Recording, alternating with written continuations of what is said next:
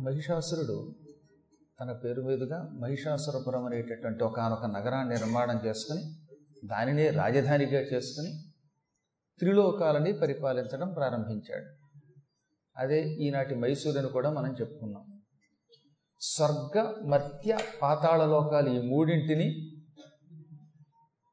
పరిపాలించడానికి ఇంద్రుడైతే అమరావతిలో ఉండి పరిపాలించేవాడు. రాక్షసులు ఎక్కువ మంది భూలోకంలో ఉండే ఈ మూడు లోకాలని పరిపాలించేవారు. వీళ్ళ బదులుగా వీళ్ళ ప్రతినిధులను అక్కడ పెట్టేవారు. మూడు లోకాలని అదుపులో పెట్టాలి అంటే వాడికి ఎంత శక్తి కావాలి? అందుకే ఈ కథ వింటున్న క్రోష్టుకి అనే మహర్షి మార్కండేయుణ్ణి అడిగాడు అంతటి ఇంద్రుని జయించే శక్తి కేవలం తపస్సు వల్లే వాడు పొందగలిగాడా?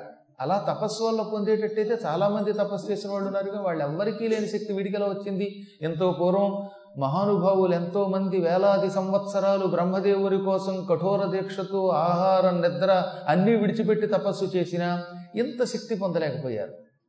మహిషాసురుడు చాలా సులభముగా దేవతల్ని జయించాడు బ్రహ్మాదుల వరాలు పొందాడు. ఇంత శక్తి వీడికి రావడానికి గల కారణం ఏమిటి అంటే అప్పుడు మార్కండేయుడు చెప్పాడు ఇంద్రుణ్ణి కూడా జయించే శక్తి అతనికి గురుభక్తి వల్ల వచ్చిందిట. కేవలం గురుభక్తి వల్ల అంత శక్తి సాధించాడు. తపస్సు చేసినంత మాత్రం చేత ప్రతివాడు తపస్సులో విజయం పొందలేడు. ఉపాసనలు చాలామంది చేస్తున్నాం. గుడిలో నూటెనిమిది ప్రదక్షిణలు చేసేవాళ్ళు వెయ్యేసి ప్రదక్షిణలు చేసేటటువంటి వాళ్ళు నిరంతరం అర్చనలు చేసేవాళ్ళు అభిషేకాలు చేసేవాళ్ళు పారాయణములు చేసేవారు ఎంతోమంది ఉన్నా వారందరూ ఆ ఉపాసనకి తగిన ఆ అర్చనకి తగిన ప్రదక్షిణములకు తగిన ఫలితం పొందగలుగుతున్నామా? ఎందుకు పొందలేకపోతున్నాం? అంటే వారికి గురువు మీద ఉండవలసినంత నిష్ట లేకపోవటమే మూల కారణం అన్నారు. రాక్షసులకి దేవతల కంటే గురుభక్తి ఎక్కువ. శుక్రాచార్యుడు ఎలా చెబితే అలా చేశాడు మహిషాసురుడు. ఆయన మీద అతనికి అంత నమ్మకం ఉన్నది. ఇంద్రుడికి బృహస్పతి అంటే భక్తి లేక కాదు. అప్పుడప్పుడు కొంచెం గురువుని ధిక్కరిస్తూ ఉండేవట. ఏ ఈ గురువు గారు చెప్పిందే వేదమా? మనం మాత్రం మన సొంత బుద్ధితో ఎందుకు చేయకూడదు అనుకునేవాడు. మీకు ఎంత పూర్వం కూడా ఒకసారి చెప్పాను. ఇంద్రుడు ఒకసారి గురువుగారు సభలోకి వస్తే లేచి నిలబడక అవమానం చేసి పంపేశాడు. పదవి నాలుగు రోజుల పాటు అనుభవించాక ఆ పదవిలో ఉండే సుఖాల వల్ల పది మంది పొగడ్డం వల్ల వచ్చే అహంకారం వల్ల గురువుకే పంగనామం పెట్టాడు. ఆయన వస్తే లేచి నిలబడలేదు నమస్కరించలేదు అగౌరవపరిచాడు. తత్ఫలితం ఆయన వెయ్యేళ్ళు అనుభవించాడు. మనం చాలామంది చూస్తున్నాం. పదవిలోకి వచ్చేదాకా దీక్షలు చేస్తారు ఉపవాసాలు చేస్తారు ప్రజల్ని రెచ్చగొడతారు వాళ్ళు అనుకున్న పదవి పొందాక సాధువుల్ని మెడబట్టి బయటికి గంటుతారు ఇంకా అక్కడి నుంచి మొదలవుతుంది పతనం చూస్తున్నాం మనం. ఈ భయంకరమైన అహంకారానికి మూల కారణం ఏమిటి? అంటే ఈ సింహాసనం నాది. ఇది శాశ్వతంగా నా దగ్గరే ఉంటుంది. ఇంకెవరికి వెళ్ళకూడదు అని ఎవడనుకుంటాడో వాడికి అహంకారం మొదలవుతుంది. ఈ పదవి చాలా అవసరమే. కానీ జనకుడిలా దీన్ని అనుభవించాలి. జనకుడికి విధేయకుడు అని పేరు. విధేయకుడు వి అంటే వికల్పముగా దేహము మీద భ్రాంతి కలిగినవాడు. దేహం కలిగినవాడు దేహి.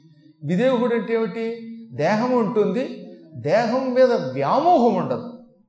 జనక మహారాజు గారిని విధేయకుడిని ఎందుకన్నారు అంటే ఒకే ఒక్క కారణం. శరీరము నాదే కానీ శాశ్వతం కాదు. ఈ శరీరములో ప్రస్తుతం నేనున్నాను. ఇటువంటి ఏ శరీరాలు ఎంతో పూర్వం ధరించానో తెలియదు.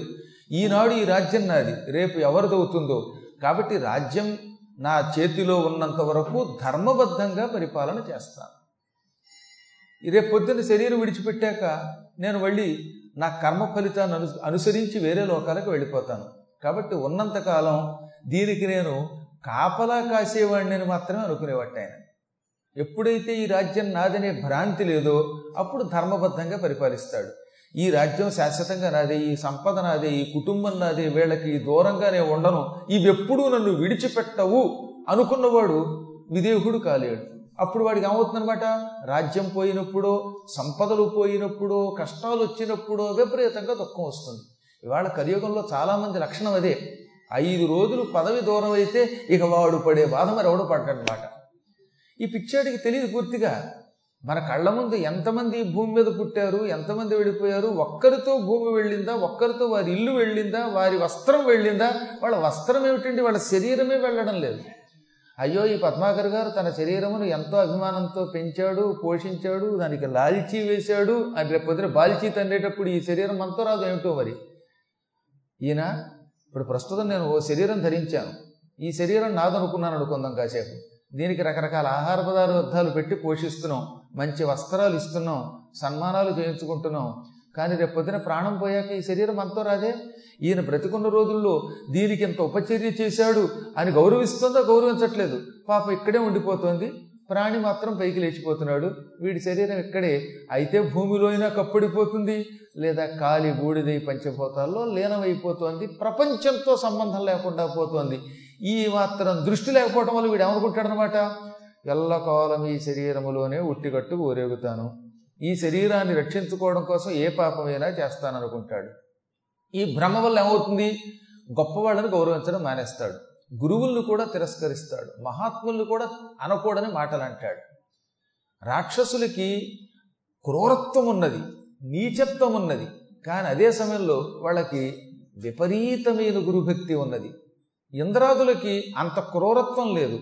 పాపాలు ఉండవు క్రూరత్వం ఎంతో కొంత లేకుండా ఉండదు కానీ రాక్షసులకు ఉన్నంత క్రూరత్వం ఉండదు. కానీ రాక్షసులకు ఉన్నంత గురుభక్తి లేదు. కాబట్టి గురుభక్తి అనే ఒక శక్తి ముందు దేవశక్తి కూడా ఓడిపోయిందిట. ఒకే ఒక్క పొరపాటు చేస్తూ ఉంటారట రాక్షసులు. ఇంత గురుభక్తితో కష్టపడి ఉపాసన చేసి భగవద్ అనుగ్రహం పొంది వరాలు పొంది కూడా ఆ వరాలని దుర్వినియోగం చేస్తారు. పాపపు కార్యములకు వినియోగిస్తారు. అందుకే పాపాత్ముల దగ్గర శక్తి ఉండకూడదు అని శాస్త్రం. పాపాత్ముడు పిచ్చివాడు లాంటివాడు పిచ్చివాడి చేతికి రాయిస్తే వాడు ఎవరిని పడితే వాడిని కొడతాడు. పాపాత్ముల చేతికి శక్తులు ఇస్తే ఏమవుతుందన్నమాట? లోక ద్రోహం కోసం వాడతారు దాన్ని. అందుకే కొన్ని రకాలైనటువంటి మతాల వాళ్ళ దగ్గర బాంబులుంటే అణుశక్తులుంటే ప్రపంచానికి నష్టం. అటువంటి వాళ్ళ దగ్గరకు ఆయుధాలు వెళ్ళకుండా చూసుకోవాలట. వాళ్ళ మీద అయ్యో అని జాలిపడడానికి లేదు వచ్చింది తిప్పలు. వాళ్ళని జాలిపడి మనం ఆశ్రయం ఇచ్చామా? ఆశ్రయం ఇచ్చిన వాళ్ళని చంపుతారు వాళ్ళు. వాళ్ళు పావుల కంటే ప్రమాదం అనమాట పావుకి పాలు పోస్తే ఎవడు పాలు పోసి పెంచాడో వాడినే కాటు వేసి చంపుతుంది. అలాగే కొంతమంది దుర్మార్గులు ఉంటారు. వాళ్ళకి కనుక మన దేశంలో ఆశ్రయం ఇచ్చామా? వాళ్ళంత ప్రమాదం మరొకరు ఉండరు. తెలియక మన వాళ్ళు ఏం చేస్తున్నారు? వాళ్ళని దువ్వుతున్నారు ఓట్ల కోసం. వాళ్ళని దువ్వ దువ్వడం వల్ల వచ్చే నష్టం ఏమిటో రేపు పొద్దున వీళ్ళకి నవ్వులు పాలు అయితే కానీ తెలియదు పాపం. తన దాకా వచ్చినప్పుడు తెలుస్తుందిట. అంత ప్రమాదకరమైన లక్షణం రాక్షసుల్లో ఉంది కాబట్టే ఎవడైనా క్రూరుడైతే లోకద్రోహి అయితే ఒరే వీడు రాక్షసుడురా అంటున్నాం. రాక్షసులకి క్రూరత్వం పరాకష్ట అనమాట మరీ ఒక స్థాయి దాటి ఆకలిస్తే కన్న కొడుకును కూడా చంపు తినేవాడు వాడు. అందుకని వాళ్ళని ఏమన్నారన్నమాట రాక్షసులు క్రూరులు మమత్వం లేనివాళ్ళు కరుణ లేనివాళ్ళు అన్నారు. కాబట్టి మంచి ఉండి అంటే గురుభక్తి అనే ఒక గొప్ప లక్షణం ఉండి కూడా కేవలం క్రూరత్వం వల్ల ఏమాత్రం కారుణ్యం లేకపోవటం వల్ల భ్రష్టులైనవాడు రాక్షసులు. శక్తులుండి కూడా గురుభక్తి ఉండవలసినంత లేక అప్పుడప్పుడు పదవీ భ్రష్టులు అవుతున్నవాడు దేవతలు. అందువల్ల అటు ఇటు కూడా ఎప్పుడు దెబ్బలు తింటూనే ఉంటారు. ఇప్పుడు దేవతలంతా పూర్తిగా మహిషాసురుడి చేతిలో చావు దెబ్బలు తిని పతనమైపోయి తమను తాము కోల్పోయి ఏం చేయాలో తెలియక అడవుల పాలైపోయారు. కొంతకాలం పాటు పాపం హాయిగా స్వర్గంలో ఉండవలసిన ఇంద్రాది దేవతలు భూలోకంలో అడవులలో చెట్ల దగ్గర పుట్టల దగ్గర తొర్రలలో దాక్కున్నారు. కొంతమంది అయితే శబరులు ఉండేటటువంటి గిరిజన గ్రామాలకు వెళ్ళి వాళ్ళు వేసుకున్న గుడిసెల బయట ఉన్న చూరు ఉంటుందే ఆ చూరు దగ్గర రాత్రిపూట చాపలు వేసుకు పడుకున్నారట. పూర్వం ఇళ్ళకి చూరని ఉండేది. అంటే ఒక గుడిసె వేశాడు. ఆ గుడిసె యొక్క అంచు కొంచెం పొడుగ్గా ఉండేది. ఈ అంచు కింద ఉంటే కాస్తో కూస్తో వర్షం నీరు మీద పడదు చలి రాదు. అసలు ఇప్పుడు ఇంటి చుట్టూ కాంపౌండ్ వాళ్ళు కట్టేసుకుంటాడు బిల్డింగులు వచ్చాక అంచులు లేవు చుంచులు లేవు చూరు లేదు ఇంకోటి లేదు. పూర్వం చక్కగా ఇంటి ముందు ఒక పెద్ద అరుగు ఉండేది ఎత్తరుగులు ఇల్లు ఉండేది. ఆ ఎత్తరుగుల మీద రాత్రిపూట పాపం ఏముష్టి వాళ్ళు లేకపోతే పొరుగురు వెళ్ళేటటువంటి వాళ్ళు పడుకునేవారు పొరుద్దుటే వెళ్ళిపోయేవారు పాపం. ఇప్పుడు అసలు అరుగు లేదు.